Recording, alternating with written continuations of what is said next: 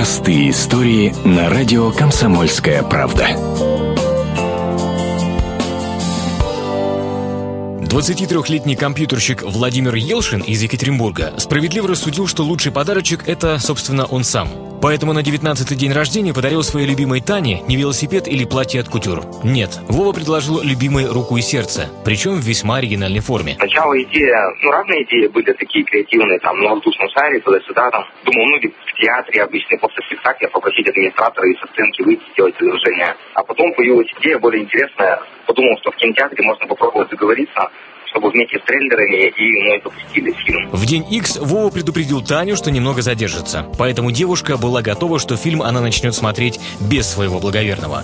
Ни о чем не подозревающая красавица расположилась в кресле. И тут на экране вместо обещанной Анджелины Джоли появился сам Владимир с фотографией Тани в руках. А за кадром заиграла песня группы «Звери» «Если ты скажешь да».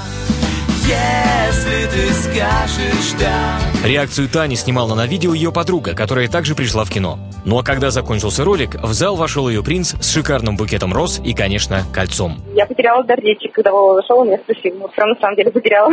Мы потом вышли, я только минут через 15 начала с ним разговаривать. Это очень необычно, по идее, такого нигде никогда не видела.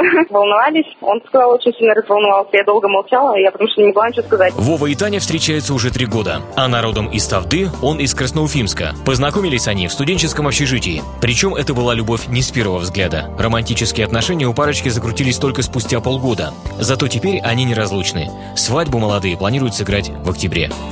Простые истории на радио «Комсомольская правда».